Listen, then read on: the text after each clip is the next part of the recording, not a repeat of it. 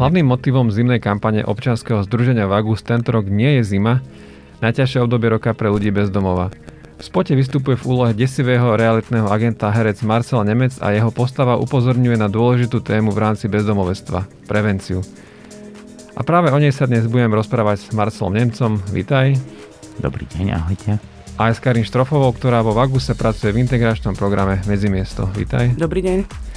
Marcel Nemec nám porozpráva o ťažkom období spojenom s užívaním drog, ktoré prežil pred viac ako 20 rokmi. Karin sa budem pýtať na to, či aj práve takéto situácie spúšťajú cestu človeka na ulicu ako sa im dá zabrániť.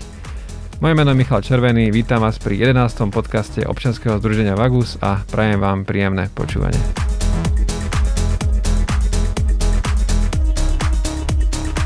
Tak Marcel, uh, úvodná otázka na teba, že čo u teba spustilo to náročné životné obdobie, o ktorom som hovoril, že bolo teda pred tými viac ako 20 rokmi? Uh-huh. Veľmi dobrá otázka. A priznám sa úprimne, že na ňu neviem úprimne odpovedať. Z toho dôvodu, že si nemyslím, že je veľmi dôležité a podstatné, že čo to tak naozaj spúšťa, lebo tých spúšťačov môže byť strašne veľa. A nie je až tak dôležitý ten spúšťač, ako skôr je potom dôležité to, aby človek, ktorý keď sa spustí, tak vedel, čo ďalej s tým a nezostal spustený. No a čo, ak môžeš povedať, čo konkrétne u teba znamenalo to spustenie sa?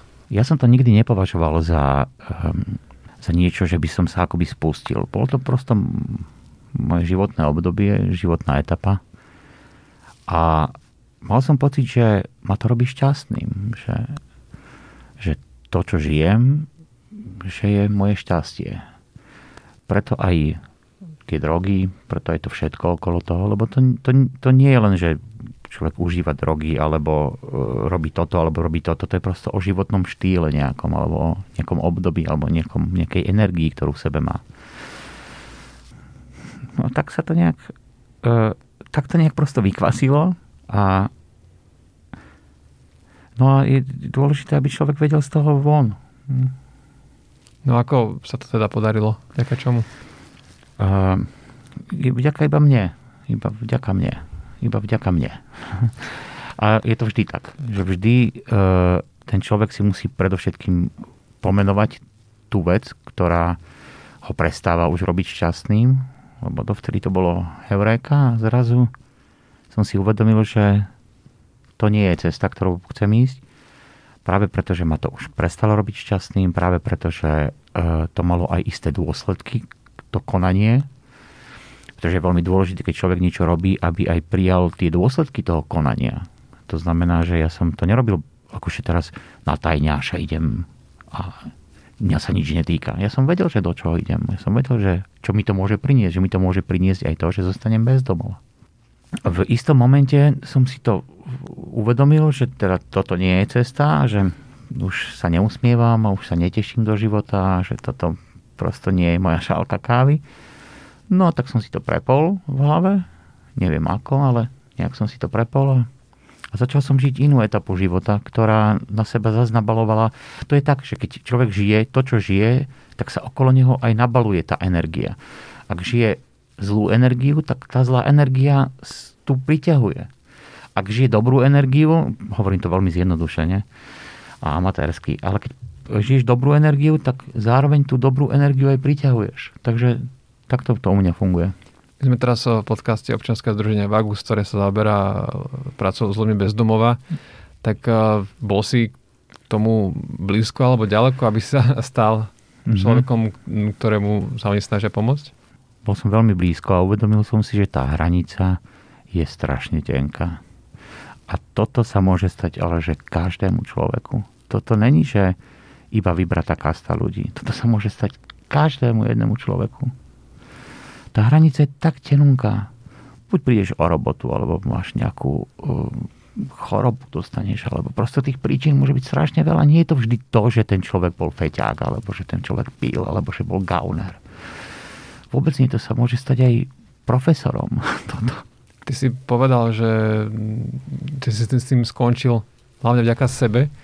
A, a neboli tam v okolí žiadni ľudia alebo organizácie alebo, alebo skrátka nejaké iné podnety okrem teba naozaj? Uh, nie. Nie? Nie, mal som, a mám to šťastie v živote, že si dokážem veci pomenovať. A, ale je kopec ľudí, ktorí to nedokážu a práve pre takých ľudí sú dôležité e, takéto organizácie. A to, teraz hovoríme o jednej oblasti, o oblasti bezdomovectva, ale tých oblastí v tejto krajine, kde e, sú ľudia, ktorí pomáhajú, strašne veľa. Takže naozaj som to bol ja, ktorý som si to v hlave dal do poriadku a začal som ísť inou, inou cestou. Ale sú ľudia, ktorí to potrebujú, ktorí potrebujú akoby, keď už zídu z tej cesty alebo dostanú sa na nejakú krížovatku a nevedia, že ako ďalej. Tak vtedy sú dôležití práve takíto ľudia, ktorí mm. Vedia povedať. Ty si to tam aj v úvode ešte povedal, že, že to nie je len o tom, že, že niekto je feťák a stane sa teda človekom bez domova. Teda zmenil sa aj tvoj pohľad e, na ľudí bez domova, možno aký si mal predtým e, na nich, aký máš teraz? Ja som uh, nikdy nemal negatívny pohľad na ľudí bez domova. Nikdy som to nevnímam, nevnímal, že by som ich vnímal nejak negatívne nikdy nepoznáš osud toho človeka, nevieš za akých okolností a prečo sa dostal tam, kde je. To, to nemáš právo súdiť. Nemám právo súdiť nikoho. Takže preto nemám mať aký negatívny vzťah k ním. Naopak ja uh, mám takých svojich uh, bezdomovcov, takých dvoch mám teraz, ktorí, uh, ktorým vždy, keď môžem, tak kúpim nejaké jedlo, pitie. Rád dávam peniaze, lebo neviem, príde mi to také nesystémové dať im peniaze. Akože kúpem si notabené a čas od času, keď nemám čas na to, aby som kúpil bagetu alebo niečo na pitie, tak mu dám drobné.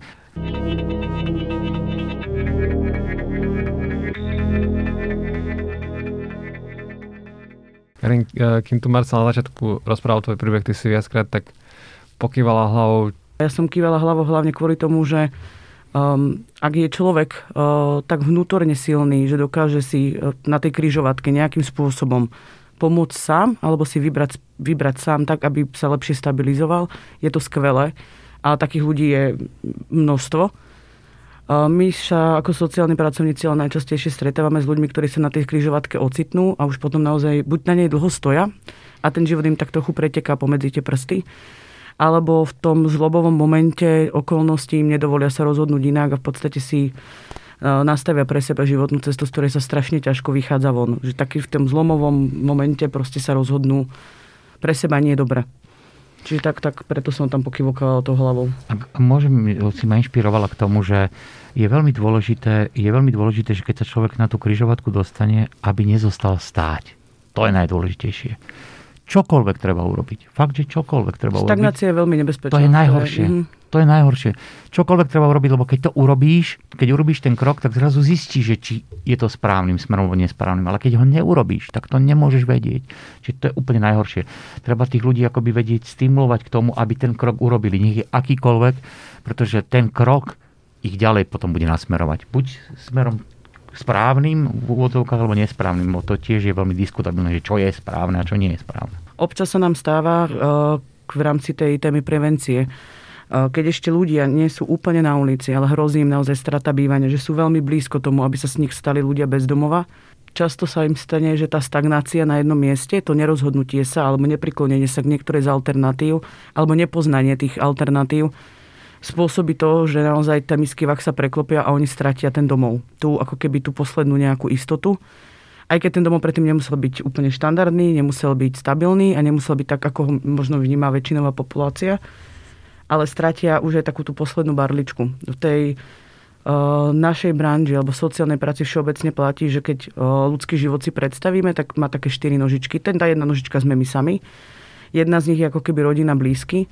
Ďalšia z tých, z tých opôr v tom živote je v podstate práca, zamestnanie pre dospelého človeka a potom je tu rodina. Ak vy sám sebe ako keby nenájdete tú motiváciu, ešte stále sú tu tie ostatné barličky, ktoré vám vás udržia ako ten stôl. Môžete stratiť ešte jednu, môžete mať zhoršený zdravotný stav, ak je tu tá rodina, ktorá vás podporí a podrží, je pravdepodobné, že do toho bezdomovectva nepadnete. Akoby sa vám tá patológia v živote nerozvinie. Ak vám ale aj e, životné podmienky ukázali, že napríklad tá rodina nebola od začiatku stabilná a príde moment, kedy vy e, stratíte zamestnanie kvôli nejakej dlhodobej chorobe, alebo to môže byť, že sa stanete užívateľom, to je čokoľvek sa stane, väčšina ľudí už na, tej, na tých dvoch nožičkách ten stôl ako keby neudrží. A v tom momente prichádza tá, tá záchranná sociálna, mala by prísť tá záchranná sociálna sieť, tá tej pomoci, a aby ten človek neprepadol do, do ako keby, že zhoršenia natoľko, a, aby sa ešte vedel dostať ako keby naspäť do svojho vlastného života. Čo sa týka tých, toho, ako keby, čo Marco popisoval, že on to vedel vyriešiť sebe sám, je úžasné, keď ľudia dokážu pracovať so svojou vlastnou motiváciou, že sú taký motor sám pre seba. Väčšina ale z nás všeobecne v populácii čerpá takú tú motiváciu dokonania z tých druhých. Ako keby tú silu hľadáme v tej, v tej spoločnosti, v tej participácii, v tej rodine, v tom, v tom vnútornom svete svojom, ale ktorý je pretavovaný do toho okolia. To, čo sa my snažíme robiť, keď, keď pracujeme s, už potom s našimi klientami, ale predtým teda s ľuďmi, ktorí sú ohrození na strete na bývaní, je im ako keby vlievať tú motiváciu, tú silu do nich samých. Ako keby hľadať v nich tie vnútorné zdroje, v ktoré možno oni už zabudli, že majú, alebo teda prestali veriť, že ich majú. Lebo každý človek si vie istým spôsobom pomôcť a vie sa napredovať. Len občas eh, chýbajú okolo neho práve tí ľudia, ktorí by mu to potvrdili. Dodali mu trochu také sebavedomie, trošku taký empowerment proste na, na tom, že ten človek naozaj má tú silu stať a urobiť to rozhodnutie pre seba alebo sa pohnúť lebo stagnácia je veľmi nebezpečná. To je, to je niečo naozaj, čo, čo môže kohokoľvek z nás pripraviť o akúkoľvek sociálnu istotu, čo máme. To, čo hovorila Karinka, tak e, ja sa po to absolútne podpisujem. Veľmi dôležité je to rodinné zázemie v tomto prípade. Tá jedna z tých nožičiek, ako si to ty nazvala, lebo ja keby som nemal naozaj rodinu tak milujúcu a tak úžasnú, tak ja naozaj zostanem na ulici. Ja by som nemal kde bývať.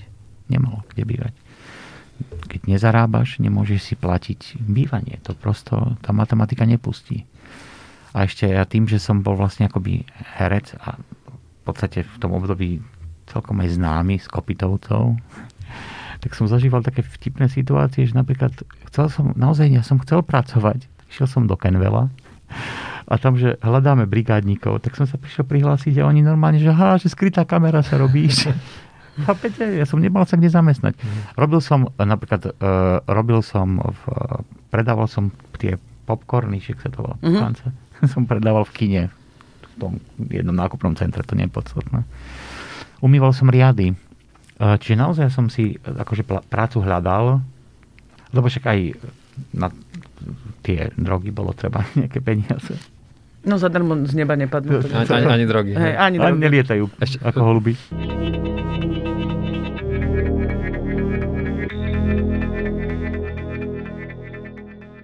Keď sa pozrieme na, tak, na takú predstavu o ľuďoch bezdomova, možno, možno väčšiny ľudí, tak stále tu vidíme tých, tých na ulici, možno v tých noslahárniach.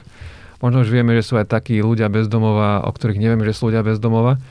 Ale my sme to ešte, ešte, ešte hlbšie, ešte ďalej, že my sa tu teraz bavíme o tých, ktorí možno o chvíľku budú ľudia bezdomova. A to Karin, možno na teba, že či sú to možno také jednoduché veci, ktoré by mohol robiť napríklad štát a ich nerobí. Napríklad, že, že má tu niekto upomienku za elektrinu alebo za plyn a že namiesto toho, aby sme mu poslali pokutu, pošleme mu tam sociálne pracovníka, alebo, alebo toto sú tie veci, ktoré by sa mali robiť, alebo aj robia sa. Ale... V rámci tej prevencie, ako ju robíme my, v rámci možností, ktoré reálne máme, lebo toto by bol naozaj krásny svet, že každý, kto, komu hrozí exekúcia, alebo než ten exekútor začne exekučné konanie napríklad, aby kontaktoval hej, o, sociálne oddelenie človeka podľa trvalého pobytu. Reálne by to možno bolo. Administratívne zaťažné akože určite.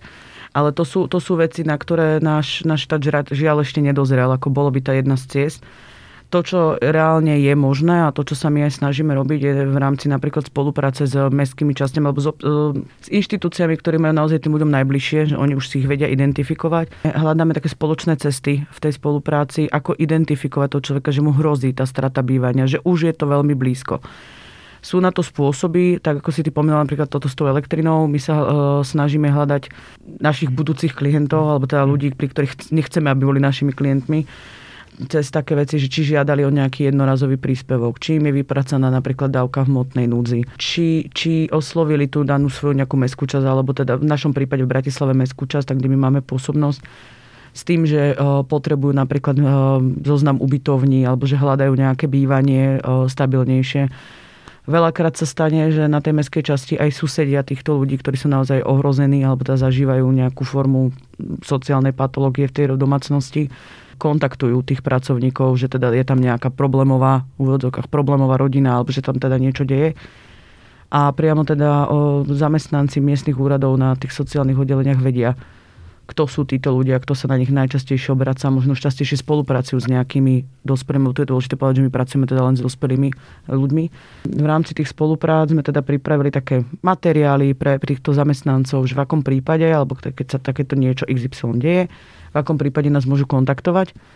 A v tom momente, ak ten človek s tým súhlasí, tak eh, my ho oslovíme, nadviažeme spoluprácu, buď sa s ním stretneme priamo na tom úrade, kde to už pozná, alebo teda ak on súhlasí, tak príde napríklad k nám do, do, do našej kancelárie alebo našich priestorov a neskôr sa teda stretávame ešte v tom mieste, kde ten človek býva. A to už je jedno, že kde to je, že či je to byt, alebo je to nejaký iný priestor, ktorý obýva. A následne teda pracujeme na tom, aby ten človek nestratil tú pomyselnú strechu nad hlavou, lebo pre nás, čo my vnímame ako ohrozujúce, je akékoľvek forma nestabilného bývania. To nemusia byť len ľudia, ktorí už, teda, ako sa vraví, že skončili na ulici, že už nemajú tú strechu nad hlavou. Ale je veľké množstvo ľudí, ktorí žijú v nestabilnom bývaní, ako sú napríklad ubytovne. Čiže jeden z tých systémových krokov je určite ponúkať, alebo to sa aspoň my snažíme, ponúkať nejakú inštitucionalizovanú pomoc ľuďom podľa nejakých jednoduchých krokov, ktorí sú ohrození tou stratou bývania. Najlepšie naozaj je žiadajú zrazu o, príspe- o nejaký príspevok, o nejaký zoznam ubytovní a naozaj tá dávka hmotnej núdzi je veľmi, veľmi fajn indikátor, alebo je taký, akože je už pomerne neskorý indikátor, tak si to povedzme, ale je to indikátor, kedy už je to, že veľmi blízko tomu, že ten človek naozaj môže stratiť, že je na hranici nejakých stabilných sociálnych pomerov a potom sú tu také, také veci, ako keby, čo môžu robiť aj občania, alebo to v rámci spolupráce s, so združeniami jednotlivými, čo robia s ľuďmi bez domova. Pokiaľ e, vidíte, že niekto v byte napríklad vedľa vás stráda, alebo veľkrát sú tam napríklad že opustení seniori, ľudia naozaj, ktorí nemajú tú opornú sociálnu sieť okolo seba, alebo si všimnete, že tomu človeku vyplí energiu, ako ener- má nedoplatky napríklad v bytovom dome, je to bytové družstvo mi bolo fajn, keby s nami vedelo spolupracovať, že nám oznámi, že tu má nejakého neplatiča, alebo z nejakého dôvodu ten človek neplatič je a asi si to nerobil tak len, nemá čo s časom, tak akože neplatí. Sú rôzne, sú rôzne možnosti, ale aspoň na takej tej najmenšej lokálnej úrovni sa to dá riešiť takýmto spôsobom. Už systémovejšie by sa toho muselo veľmi veľa zmeniť. Uh, trošku inak by sa muselo nahliadať na ľudí pretože mm, prevencia, ak má naozaj byť štát, akože štátne funkčná, že tá primárna prevencia všeobecne u občanov, ešte než sa stanú ohrozenou nejakou skupinou, by musela byť naozaj postavená na niečom viac ako len, že niekde si vypíšete nejaký papier a proste posunú vás od dverí X k Z. A v podstate sa s nejakou reálnou, skutočnou sociálnou prácou, s nejakou skutočnou pomocou v takom zmysle, že by naozaj vás okrem tej inštrukcie vybavte si toto, toto, to, aj sprevádzali v tom procese. Nie je to zatiaľ v tých podmienkach, čo máme na Slovensku, to nie je možné alebo sa to nerealizuje vôbec.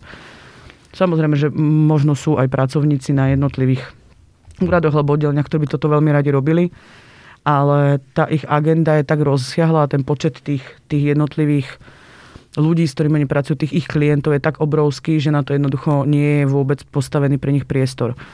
U nás v integračnom programe pracujeme tak, že na jedného pracovníka vychádza maximálne 8 klientov, čiže robím s maximálne 8 ľuďmi, hej.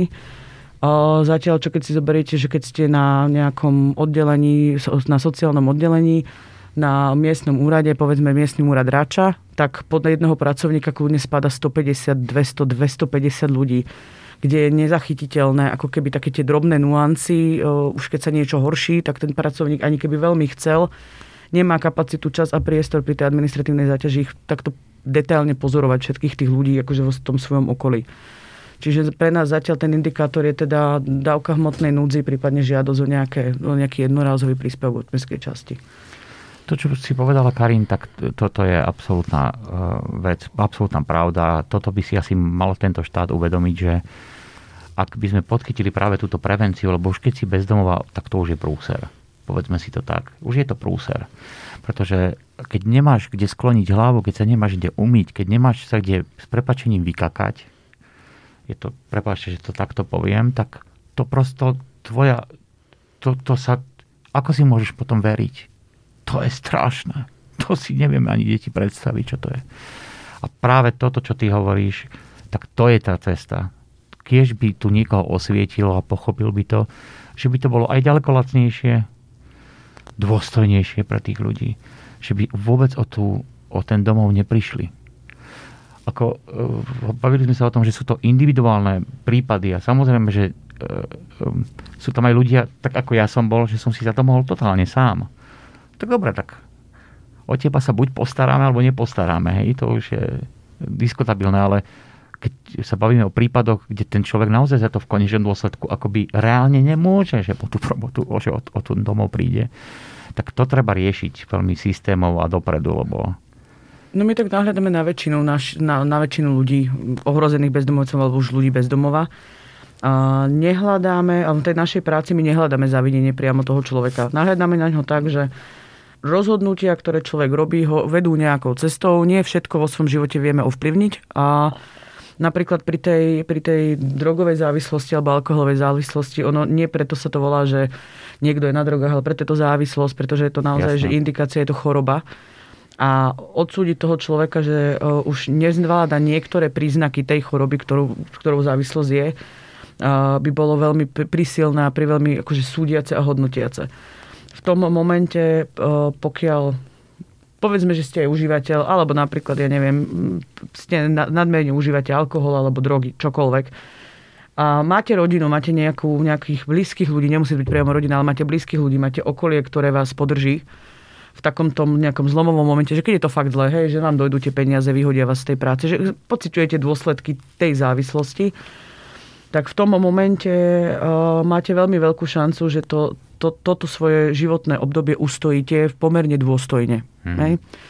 V prípade ale, že pochádzate z rodiny alebo z prostredia, kde k takýmto zdrojom vy nemáte prístup, že naozaj ste sa, a to neovplyvníte, kde sa narodíte alebo akým spôsobom vyrastáte, čo vás prevádza tým životom, a už to vaše rodinné pôvodné prostredie je patologické, prípadne mm. naozaj ste vyrastali úplne mimo domova a nemáte tým pádom takú tú základňu, tú jednu z tých nožičiek od prvopočiatku, tak tie rizika, ktorým vy čelíte už od toho svojho narodenia, už toho mladého života, akože keď ste ešte dieťa, aj, aj vôbec aj do tej dospelosti, sú niekoľkokrát, niekoľkonásobne vyššie ako u, u človeka, ktorý má rodinu a pomerne stabilnú.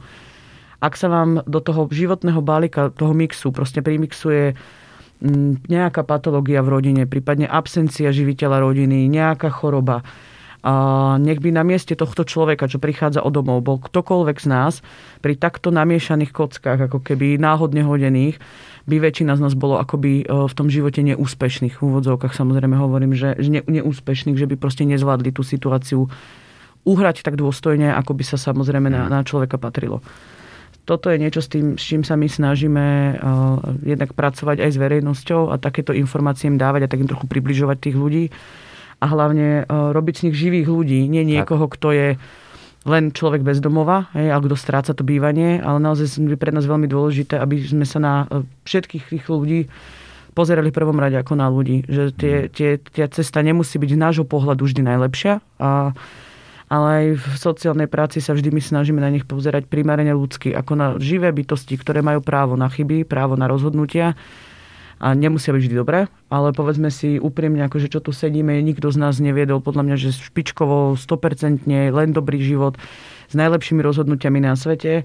Také tie zlomové momenty, ale naozaj bez týchto podporných prvkov, či je to rodina, alebo je to proste nejaká odborná práca nejakého týmu ľudí, a, alebo, to, alebo to naozaj môže byť nejaké že dobré zamestnanie. Niečo nás ako dospelého človeka musí nad, tým, nad tou priepasťou udržať.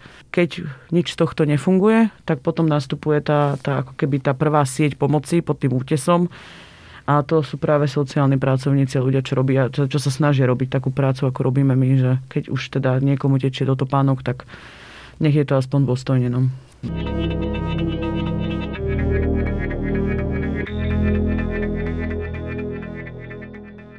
Marcel, možno ešte na záver na oboch jedna otázka. Začal by som tebou, že, že niekto, predstava možno niektorých ľudí je, že to, že človek sa stane e, bezdomova, takže to si sám vybral, alebo že to je dobrovoľné.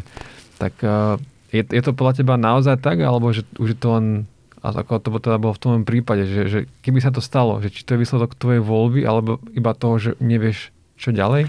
V mojom prípade to bol výsledok mojej voľby. Áno, v mojom prípade to bol výsledok mojej voľby, pretože som sa dal cestou, ktorá sa dá predpokladať, vedie k tomu, k čomu som sa dostal. Čiže už keď si si dal tú prvú dávku, tak si, tak si tušil, a, že to tak môže dopadnúť? Toto som akoby neriešil e, dopredu. Ale to by to... bol veľmi informovaný užívateľ, no, že to takto predikuje do, do budúcnosti. Až akože takýto až... mudrland nie som. akože uvedomoval som si to, že čo mi to môže všetko akoby priniesť alebo zobrať.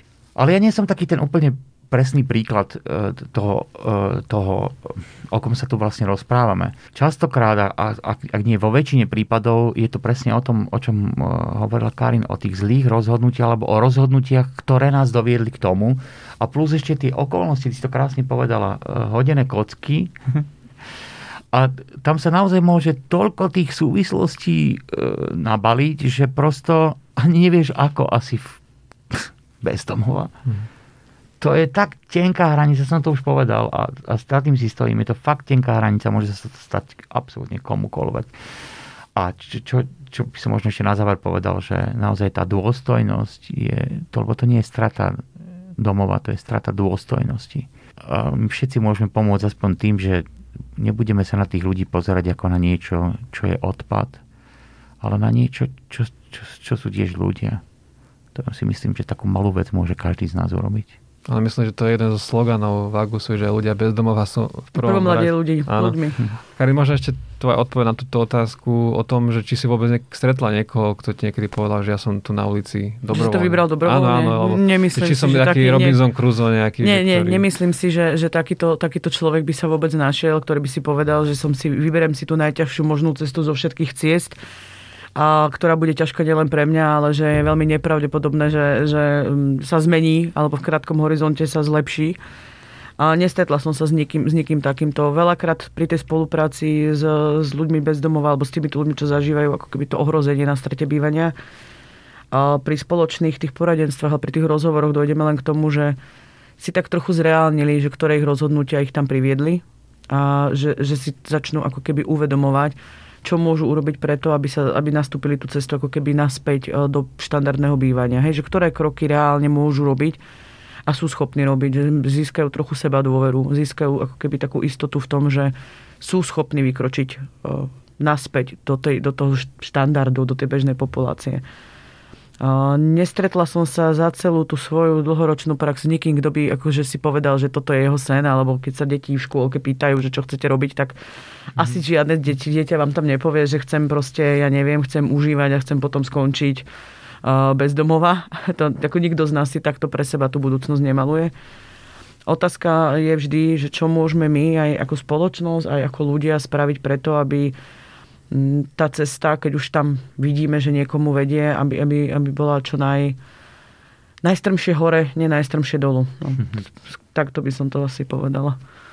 Ešte možno úplne na záver, je niekde v zahraničí nejaký, nejaký príklad nejakého systému tejto prevencie? My sme to hovorili, že čo by sme mohli spraviť lepšie na Slovensku, ale že keď sa pozrieš do nejakej krajiny, že Takže toto keby sme zobrali uh, Ctrl C, Ctrl V na no. Slovensko. Museli by sme mať iný sociálny systém, akože veľa, veľa skvelých vecí existuje, ono už len napríklad, čo my robíme, máme um, tie projekty bývania, alebo teda za použitím metódy Housing First, tak uh, toto funguje v škandinávskych krajinách a oni nemajú takmer žiadnych ľudí bez domova, pretože tam naozaj je právo na bývanie brané ako základné ľudské právo a ten človek neskončí proste stane, neviem to inak pomenovať. Čiže aj keď sa vám stane, že prídete o svoje bývanie a nemáte finančné prostriedky, tak jednoducho neskončíte tak, ako my u nás na Slovensku to vnímame, že človek bezdomovec, že neskončíte ako bezdomovec. Čo by sme si mohli zobrať sú napríklad nájomné byty. V rámci napríklad prevencie je spolupráca, spolupráca inštitúcií napríklad s, s takýmito občanskými združeniami, ako sme my, alebo s, s organizáciami, ktoré pracujú priamo s tým človekom už v tom nejakom teréne, už tam, kde sa to deje na Slovensku, čo by pomohlo najviac v téme, ale všeobecne v téme ľudí bezdomova, bolo by strašne fajn, keby príspevok na bývanie k dávke hmotnej núdzi bol um, aspoň tretina z najlacnejšej ubytovne v Bratislave. Tak. To by napríklad veľmi pomohlo. Akože si myslím, pretože Británia alebo Irsko, proste vo Veľkej Británii je to nastavené tak, že váš príspevok na bývanie, alebo tá ekvivalent toho, čo u nás my máme ako príspevok na bývanie, tá dávka, pokrýva komplet celý nárok a dostávate to na konkrétne miesto. Takže keď niečo stojí niekde 500 libier mesačne, vy dostávate 500 libier mesačne. Že keby v Michalovciach bolo za 100 eur, tak dostane 100? A Áno, je to alokované mm-hmm. na danú, ako keby na daný typ, typ uh, služby, aby bola miestne príslušná, pretože sa predpokladá, že ten daný, tá, tá, tá sociálna práca je tam robená tak, že sa predpokladá, že ten dan, tá daná komunita, tá daná oblasť, kde ten človek žije, najlepšie pozná potreby tohto človeka. Mm-hmm. Že vy dostávate nejaké formy príspevkov, napríklad keď vám dajú na, na, na túto bývanie vám dajú viac, niekde dajú trošku viac, tak z inej formy príspevkov vám ako keby uberú. Že tá čiastka je rovnomerne rozptýlená, ale dostávate to na to, na čo skutočne potrebujete. Je to nárokovateľné v nejakej sume, ale je to fixované napríklad len na toto, na výdaje napríklad na, na to bývanie, alebo na výdaje na, na cestovanie a podobne. U nás e, je to štátna dávka ako keby viazaná na hmotnú núdzu, čo už je veľmi, veľmi neskoro, lebo ak už skončíte v hmotnej núdzi, veľa k týmto ľuďom už je príspevok na bývanie skoro na nič. Takto by som to povedala, že už keď poberste poberateľ dávky hmotnej núdze, tak je veľmi pravdepodobné, a netvrdím, že je to automatické, ale je veľmi pravdepodobné, že budete poberateľom aj iných sociálnych dávok a že pravdepodobne budete mať exekúcie na majetku. A je veľmi pravdepodobné, že budete úplne demotivovaní spracovať, pretože čokoľvek si odpracujete, vám zoberú, už ani na ten minimum nárok mať nebudete. Z dávky hmotnej núdzi sa podľa mňa na Slovensku, ja si to neviem predstaviť, ako to robia ľudia, podľa mňa na Slovensku sa to vyžiť nedá. Ale budíš, ak, ak je presvedčená, ako keby tá, ten náš sociálny systém o tom, že to možné je, tak my sa v našej praxi ale stretávame s tisícmi ľuďmi, s tisícemi ľuďmi v Bratislave, ktorí nám ukazujú, že to možné jednoducho nie je. Čiže taký systémový, najväčší systémový krok v rámci prevencie straty bývania by bolo, aby ten príspevok na bývanie bol dávaný ľuďom, ktorí o to bývanie prichádzajú, aby nemuseli padnúť na hranicu hmotnej núdze, aby to nebol súčasťou dávky hmotnej núdzy. A hlavne už keď teda to tak je, tak aby ten príspevok bol aspoň na úrovni nejakej lokálnej, najlacnejšej ubytovne. Niekde, niekde v tom, toto by sme si mohli akože zobrať z toho zahraničia. No.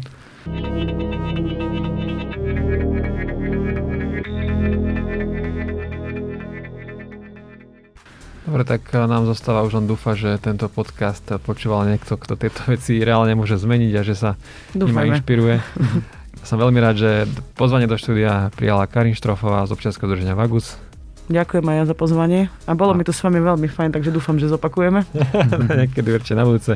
Marcel Nemec, herec, ktorý aj vystupoval eh, v aktuálnej zimnej kampani občianskeho združenia Vagus. Ďakujem za pozvanie, bolo mi cťou. Ja sa volám Michal Červený a niekedy na budúce. Do počutia.